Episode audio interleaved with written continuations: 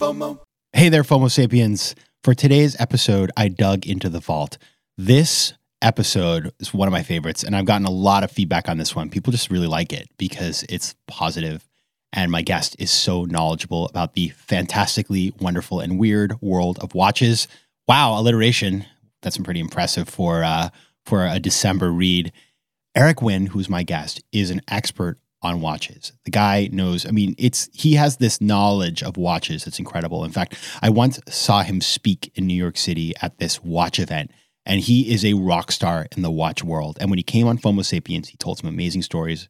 He talked about watches, and given the fact that we are on Christmas Eve putting the show out, I thought in case you haven't made that last minute purchase yet and you have a lot of money rolling around in your bank account, maybe you have some Bitcoin to sell, you can listen to what Eric says and go out and find a watch for yourself or somebody that you love.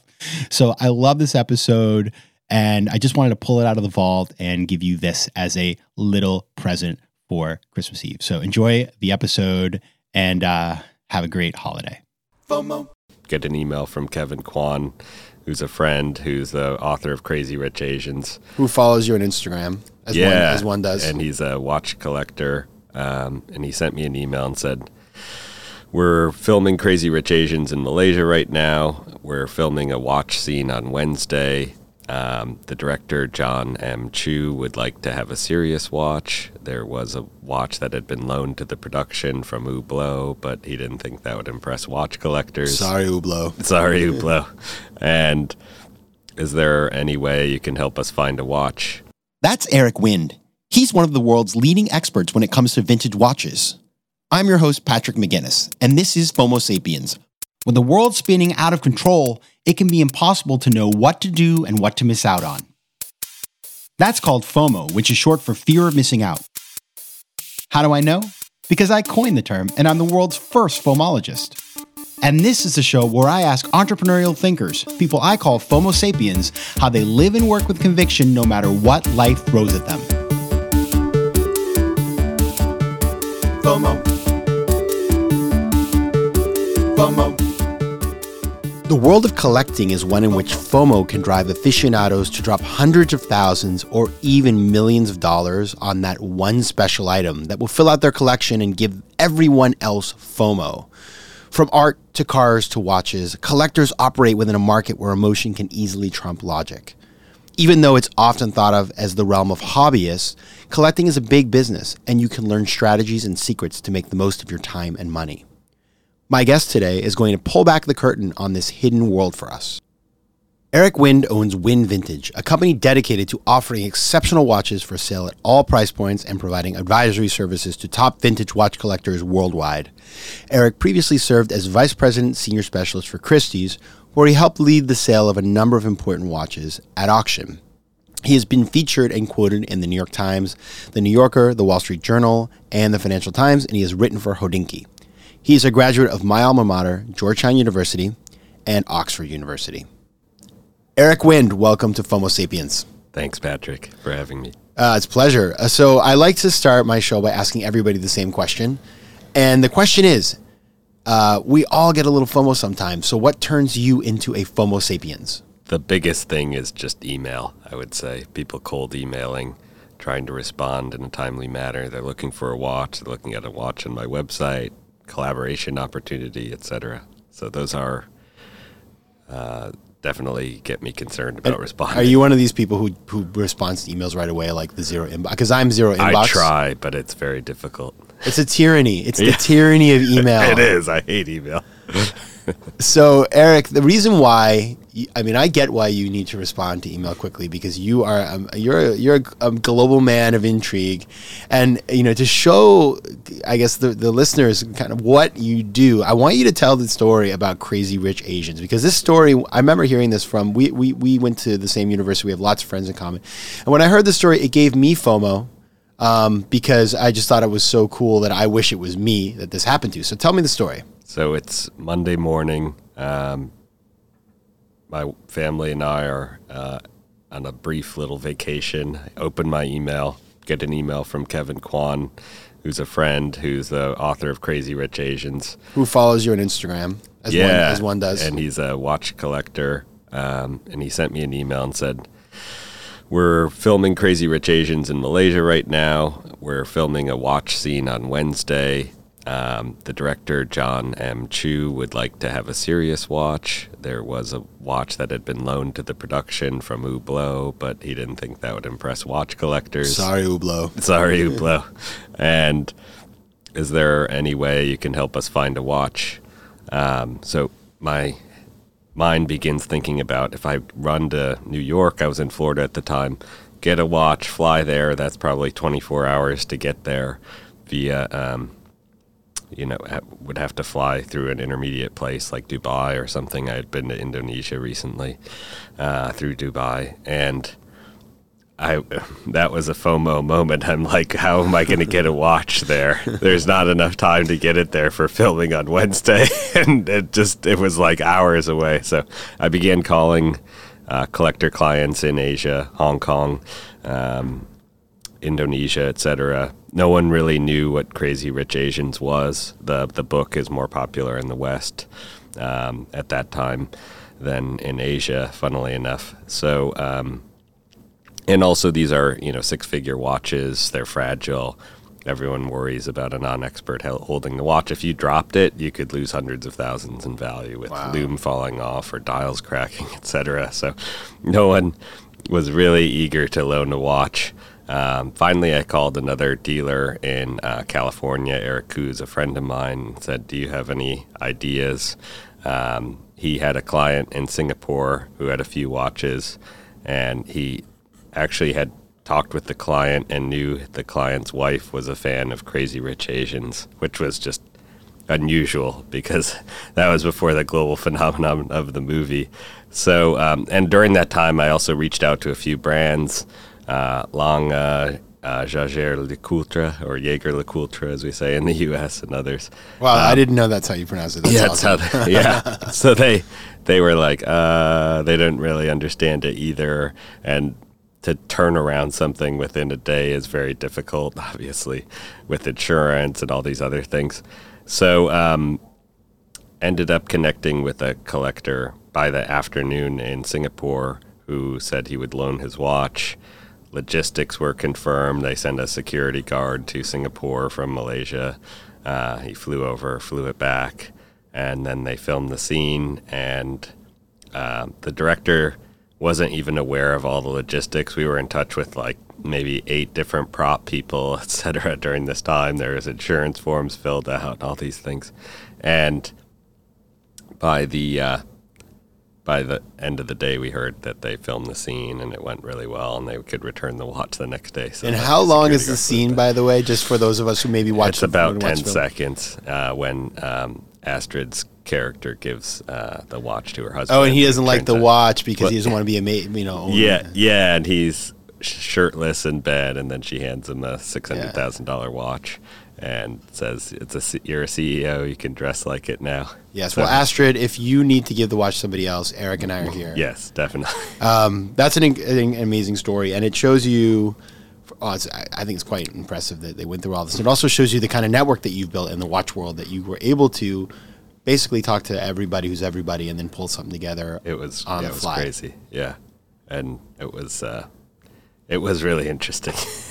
Wow. So so you're in this watch world, and, and the other night you spoke at the Horological Society of New York, and I dropped in where I saw all the horologs. Is that exactly, Hor- horologists at Right. least, but Hor- yeah, the fans of the fans of Yes, horology yeah, were all, horophiles, I guess. all in attendance, and it was amazing because what the word that I heard over and over again that night, besides things like um, crystal and um, strap, was Instagram.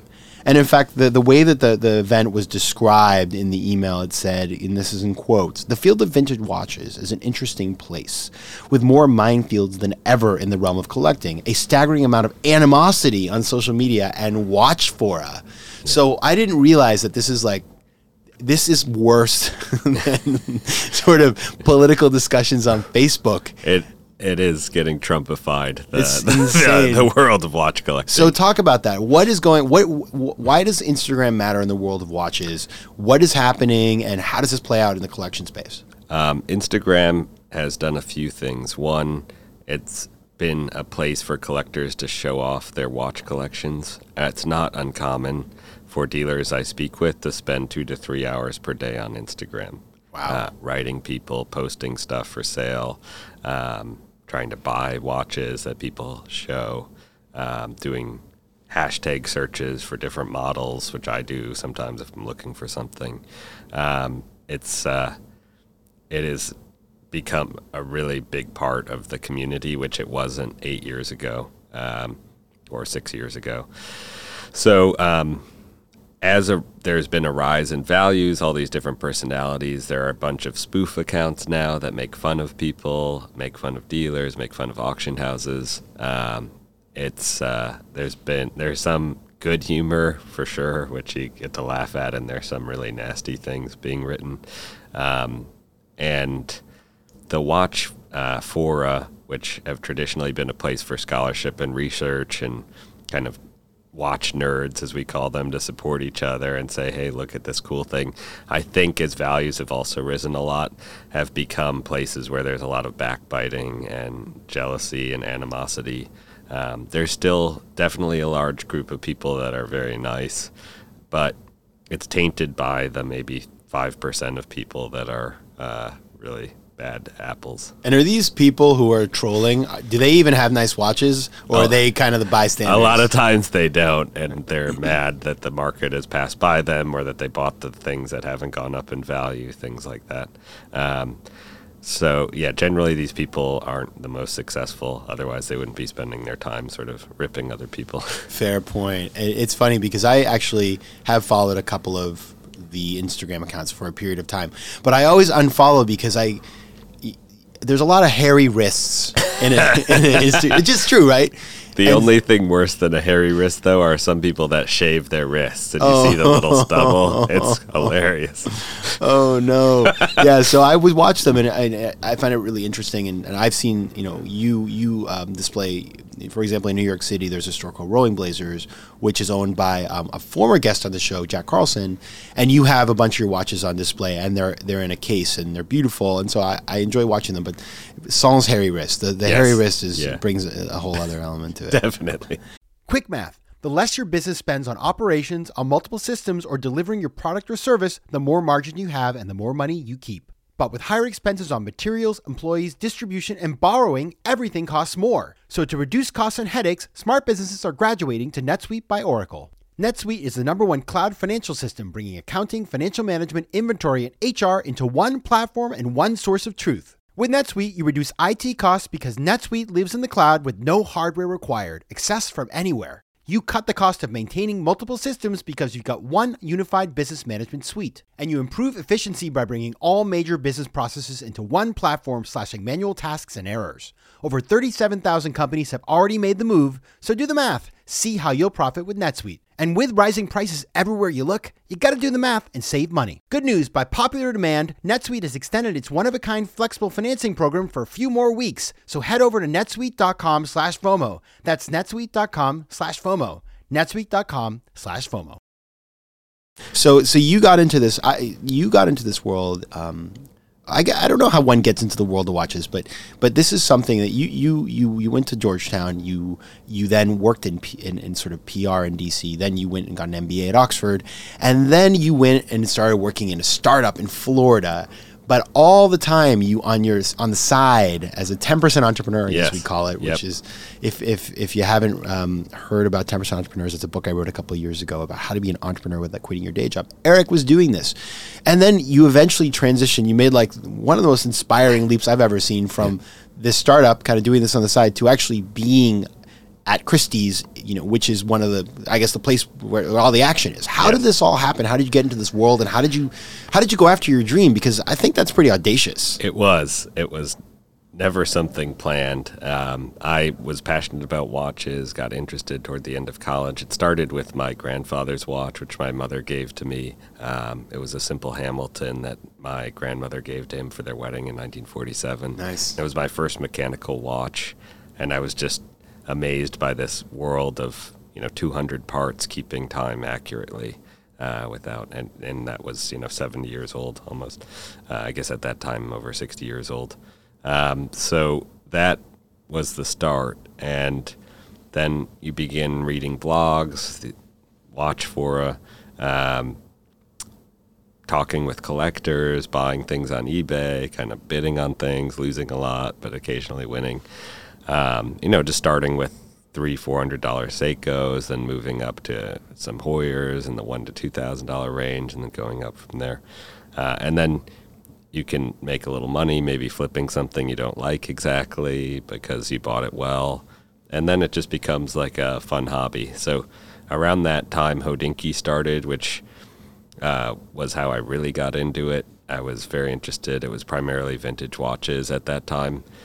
And I got to know the founder, Ben Clymer. He was about to start journalism school at Columbia and asked if I wanted to start writing back in 2010. And I said, sure, that'd be amazing. So then I started writing. That really forces you to learn a lot more because you're you're writing for an audience and you can't have inaccurate The statements. trolls will come after you. Yeah, so if you write something wrong, people will have uh, pitchforks out.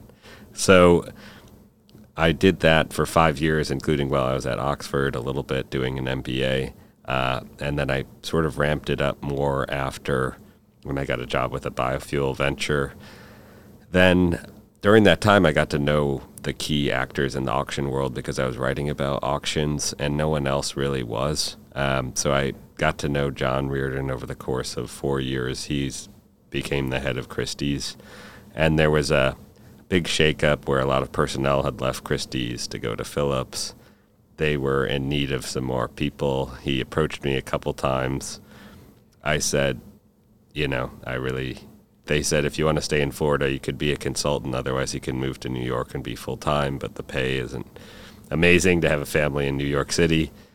So I said, well, I'd really want to stay in Florida. Um, and uh, obviously, I need benefits like health insurance and all those things. So he worked it out eventually where I think I became the first uh, specialist at Christie's. I had become a senior specialist with uh, full benefits working from home, basically, uh, and 200 plus years of history. But um, Making history Yeah. one watch at a time. yeah, so then that then it was a really busy experience, a lot of travel. I was probably on the road 50 to 60 percent of the time, which is a lot uh, with a young family. But you're traveling overseas to all the auctions, traveling across the U.S. to get watches, to meet with collectors, uh, and then after about two and a half years, I decided I was in a position where I knew a lot of people, had a very positive reputation in the community, and could start my own company. So that was also a leap of faith to do that. That's amazing. And what I love about the story is I've I so I watched this as a friend. I remember Eric took this job in Florida at this startup, and I thought like, you know, that sounds interesting, but this guy should be working in watches, and you know, this is he's he's this is what he loves. He's, he's passionate, but you know, you you hadn't quite found your entry yet, and then. um you know, I thought you should be the ten percent watch entrepreneur. Maybe Yes, yeah, that's definitely. a terrible joke. It's a dad joke right there. But I remember the day that you announced you were going to Christie's, and you already had a big following in the watch world because of Hodinkee. And you know, if you don't know Hodinkee, Hodinkee is the place to go. Check it out um, for watches. It's really, it's a really smart, well written site. And they also uh, like John Mayer, the the singer, writes for Hodinkee. It's a really cool kind of you know part of the internet. And um, he Eric posted on Instagram, good old Instagram, that he was going to do this job, and I never saw as many likes. It was like watching somebody self actualize in one post. so nice. It really was. I mean that, and and you know. To see somebody go after what they wanted and to then succeed at it, and as I said the other night at the Horological Society, it was like you know it was almost as if you know the. Yes, well, I guess you are a celebrity in the watch room. Was in the room. Everybody was taking pictures of you. It was very cool. So you know that's what happens when you when you bloom where you're planted and you pick the right garden. Um, so when you, it's just interesting. Like you, so you went to Christie's, and what what is that like? Who are you dealing with? Because the, the one thing about Eric you should know is that Eric's from Wisconsin. It's not like Eric grew up on Fifth Avenue in New York City and had 57 Rolexes as a kid. He's he's you know flesh and blood from you know I don't know how big is your hometown. 34,000. Okay, that's big compared to my hometown, man. But you know, this is you know you're you're you're somebody who worked for everything you got, and then you're dropped into this world of you know crazy rich Asians, crazy rich Americans, crazy rich Brits, all these other people. So what is that like? How do you deal with those types of people? how do you manage that? And you know, what what's what's it like in that world? It's it's very interesting because people have such broad array of personalities. So one thing you're dealing with may be the gentleman who bought this watch back in 1970 just learned that it's 200 some thousand dollars. That might be the regular the regular guy who uh, you know was a businessman. I met you know people that were definitely not wealthy, but they had bought this watch because they wanted a Rolex back then. Relatively, it was a lot less expensive, I feel like, than today. Um, and they learned it's worth a lot, so I could connect with them. But then you're dealing with, you know, titans of industry and uh, sort of masters of the universe as well on the buying side. So you need to learn how to deal with those people as well. They they're going to want it quick, snappy, and they're going to want to like you as well. So it's it's really an array of people you have to work with in that world. So Eric, I want to switch gears a little bit and talk about collecting because you um, you work with collectors. You are a collector. Uh, what I've learned about the watch world and listening to some of the stuff you talk about is that there's been huge appreciation in assets. So shocking, and maybe you'll give us some examples about how watches have appreciated in value. And they're also there's a whole fashion element, there's a trend element. Some things get hot, then they're not anymore. It's like a couple years ago, everybody wanted X Y Z. Now you can't sell those. Now everybody wants like a stainless steel cases and you know Yep. all this stuff that that is quite interesting as an outsider to watch how how how volatile it is. So Yeah. if if if I you know, let's let's imagine that you're talking to the Eric Wind from ten years ago and you're buying your first couple watches for a couple hundred bucks on eBay. What are the keys to being a collector and to building you know some value and also a collection that you love? Um, I think the first thing is really understanding what you're buying. So looking to make sure it's all correct. These are tools, so it's very common for most of these to be to have replacement parts from service, incorrect parts. You know, bringing it to the watchmaker down the street who's jerry rigging these things, or parts have fallen off, et cetera, and replacing them with incorrect parts. Um, heavily polished cases because they want it to look shiny, but then it kind of looks like an amorphous blob of metal. um, so um, that's the first thing, trying to understand what the condition is. Um, and then uh, really the cardinal rule is buy what you like, don't just follow trends. Um, and then the other rule for someone getting in is to buy the seller. So really to buy uh, from a reputable source. The eBay is the wild west, as I call it, because you see all kinds of fakes. Um, it's really not a good entry point for someone without a lot of expertise or who's willing to spend a lot of time learning um, about it. I would say, in general, watch collecting's interesting for people because it's a whole world of detail and nuance, and for people that are done with their formal education who are still hungry to learn this is an outlet for them. I think it's similar with cars uh, and art as well. So a lot of people I meet are sort of very intelligent people who are looking to learn and hungry for knowledge, but also enjoy the watches themselves, enjoy wearing them, looking at them, the aesthetic element of it. So um, those would be sort of just quick general thoughts. On Okay. This. And and and what about? Um, I I know there's a site out there called I believe Crown and Caliber. Yes. So I a couple years ago I went to an event that they did, and they kind of they're specializing in, in second secondhand watches. So Yep. you know you want to buy secondhand, and Uh, if you go to a place like that, are you is that is that more advisable for maybe the beginner? Because maybe you won't get the steepest discount, but you know that the, I guess the provenance is is It, is, is there. It depends which way you're approaching. So within the pre-owned market, which I'd say is primarily watches from the last 20 years, that's a whole field that's being disrupted right now. There's lots of different actors trying to get large in that field. There's Bob's Watches, which is a great place for a Rolex. Crown and Caliber does sort of an array of brands. Chrono 24 is a marketplace for dealers and privates um, that had raised over 20 million in investment and is getting very large 200 plus employees uh, there's a company called watchbox which has over 100 million in inventory um, this company called watchfinder which was primarily uk based was bought by richemont as a sort of way for them to sell pre-owned or perhaps gray market there's another company in Europe called Chronext, which has raised 20 plus million. Wow. Um, then you have sort of actors in the U.S. like the Real Real, which does watches as part of their pre-owned fashion So there's there's all this disruption. The vintage world is different than those because almost all those places are 99% modern. Um, vintage is really before 1980, before computers were used in watch design. Things were handmade. Um, actually, much uh, harder to fake because I can, you can tell in a second if things are redone. For me, modern fake Rolexes are so good now, seeing the expensive ones that are sort of $600, that it's scary. It's very difficult for even super experts to tell. So that's part of the appeal for me is that these are really watches made both unique by time and that were in much smaller production. Um, you know, it's not. It's pretty common for some of these watches that are very collectible for less than hundred or less than fifty to be known to the community. Period.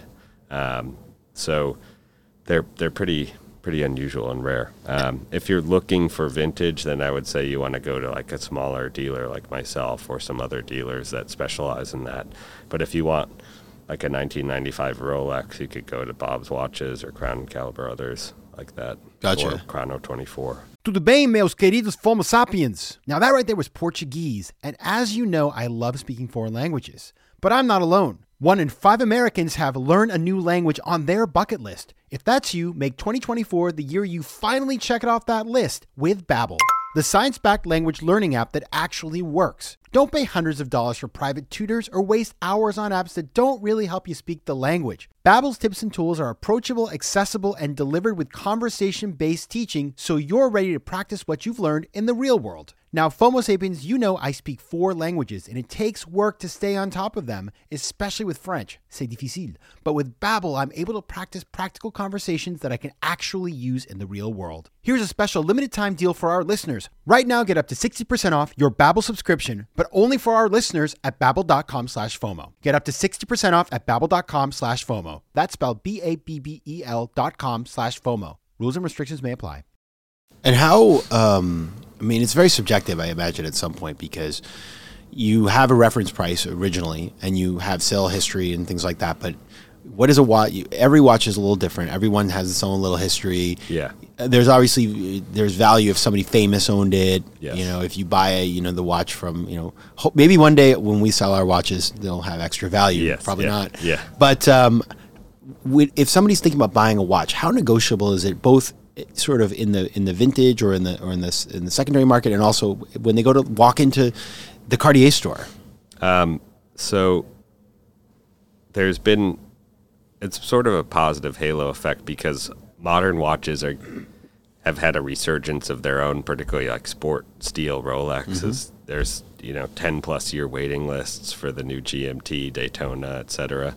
Uh, as someone said, it's a 50 year waiting list for the Daytona. Um, so that that's also bringing more attention to watches and the fact that you, if you are lucky enough to buy one of these watches, you can sell it for double when you walk out onto the street is uh, is amazing and sort of brings more attention to it. Um, with um, with vintage watches, it is very subjective. There is huge um, lack of data, so what you can look at are sort of prices that were asked on forums, auction prices, depending on the model, as as baselines, and search around to see what other dealers have listed them for, um, and then it's just a question of what you're willing to pay, and every watch is a little bit different, so it's uh, it becomes a matter of uh, it becomes a personal choice. It becomes emotional, right? I mean, how how when you think about collectors and the people you deal with, I imagine there's a range of people from the the person who maybe is extra, extraordinarily experienced and has really built up a collection to somebody who's just getting going or wants to buy a present for their loved one or their son or daughter or whatever. Yeah. How um how do the uh, how do people keep the emotion out and actually you know uh, make rational decisions and not overpay for things? That's very difficult, but I think um, you just have to look at the data of auction and other results to get an idea of what you should actually pay. And you have to trust where you're buying it from that they're not charging you 5x what it should really be worth, which, which can happen. There's a huge amount of lack of data and transparency in the market.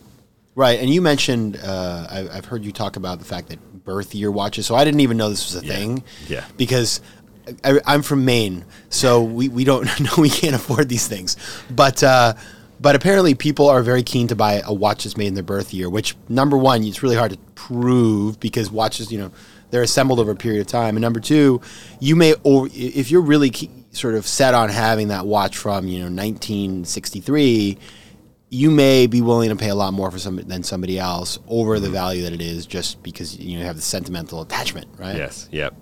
I think that's a very negative thing that's happening, and uh, all the dealers I talk to that are being asked for a watch from '83 or '75 or '62, um, that is sort of the opposite of the collecting approach, which is to buy the best possible example, something that speaks to you. It's a very arbitrary thing, and that becoming the primary thing you're looking for and you're avoiding everything else means you're not buying the best watch on the market for sure. It's for me it's it would be a nice to have if you happen to like the model and the watch. It's kind of cool, but unfortunately that's become the first thing people look for in many cases. That's what you should buy the fake and just tell people it's from your birth year. Yeah, exactly. Nobody's gonna know apparently. yeah, yeah. as long as you're not, you know, depending on your age, right? Yes, depending on age for sure. Um, Eric, I always like to ask guests the same question. Uh, this is the show about finding the power to choose what you actually want in business and life and the courage to miss out on the rest. So, what's your advice to our listeners? Of course, the most basic advice is follow your dreams, but do as much planning as you can. Make sure that you look before you leap. Put as many pieces in place as you can, and then make the leap. Maybe consider doing it as a 10% entrepreneur. Definitely 10% entrepreneur first. Where can people find out more about you, find you on Instagram, all these other places? I'm at Eric M. Wind on Instagram, and my website is windvintage.com. Thanks for dropping by, Eric, and best of luck. Thank you. FOMO. And now it's time for the FOMO moment of the week. This is the time on the show where I talk about FOMO in pop culture or maybe talk about something that's giving me FOMO or that should be giving you FOMO. And this week I want to talk about a new app I've been playing with. It's called Listen. It's a podcasting app and it is pretty great because if you like podcasts as much as I do, and hopefully you do since you're here listening, you could probably have found that the standard podcasting apps have some things that they're missing and they- really haven't evolved as they should have done. And a friend of mine named Paul, who's a 10% entrepreneur and actually developed an app in his free time outside of his day job, has launched this company, Listen. And this is not an ad, I'm just using it and liking it. Why do I like it? Basically, because it's very easy to use, it's beautiful to look at, the interface is really clean, it's easy to use with one hand, you can customize everything you need to customize. And it's just kind of a modern approach on podcasting. So it's done by somebody who actually has a podcast himself and loves podcasts as much as I do. And while you're there downloading it at Listen to uh, Podcasts in the Apple Store, you can also consider tweeting or emailing me ideas for this segment of the show. So tweet me at PJ McGinnis, email me at let's connect at patrickmcginnis.com. And while you're online, you can also take the official FOMO Sapiens quiz to find out if you are a FOMO Sapiens. You can find that at patrickmcginnis.com slash FOMO dash quiz. FOMO. Big news. We now have a brand new website. So head over to FOMOSapiens.com where you can listen to past episodes, learn more about the show, and find out how to advertise. Also, head over to Spotify where you can find and follow playlists of the best of the show. You can also connect with me on Instagram at Patrick J. McGinnis, on Twitter at PJ McGinnis, and on LinkedIn. I'd love to hear from you, so don't be shy. FOMO Sapiens is recorded in New York City. Theme music is by Mike McGinnis, and editing and post production is by Josh Elstro. If you like today's show, please be sure to rate it and recommend it to your friends. And as always, you can find me at FOMOSapiens.com and at PatrickMcGinnis.com. To advertise on FOMO Sapiens, reach out to contact at FOMOSapiens.com. FOMO. FOMO.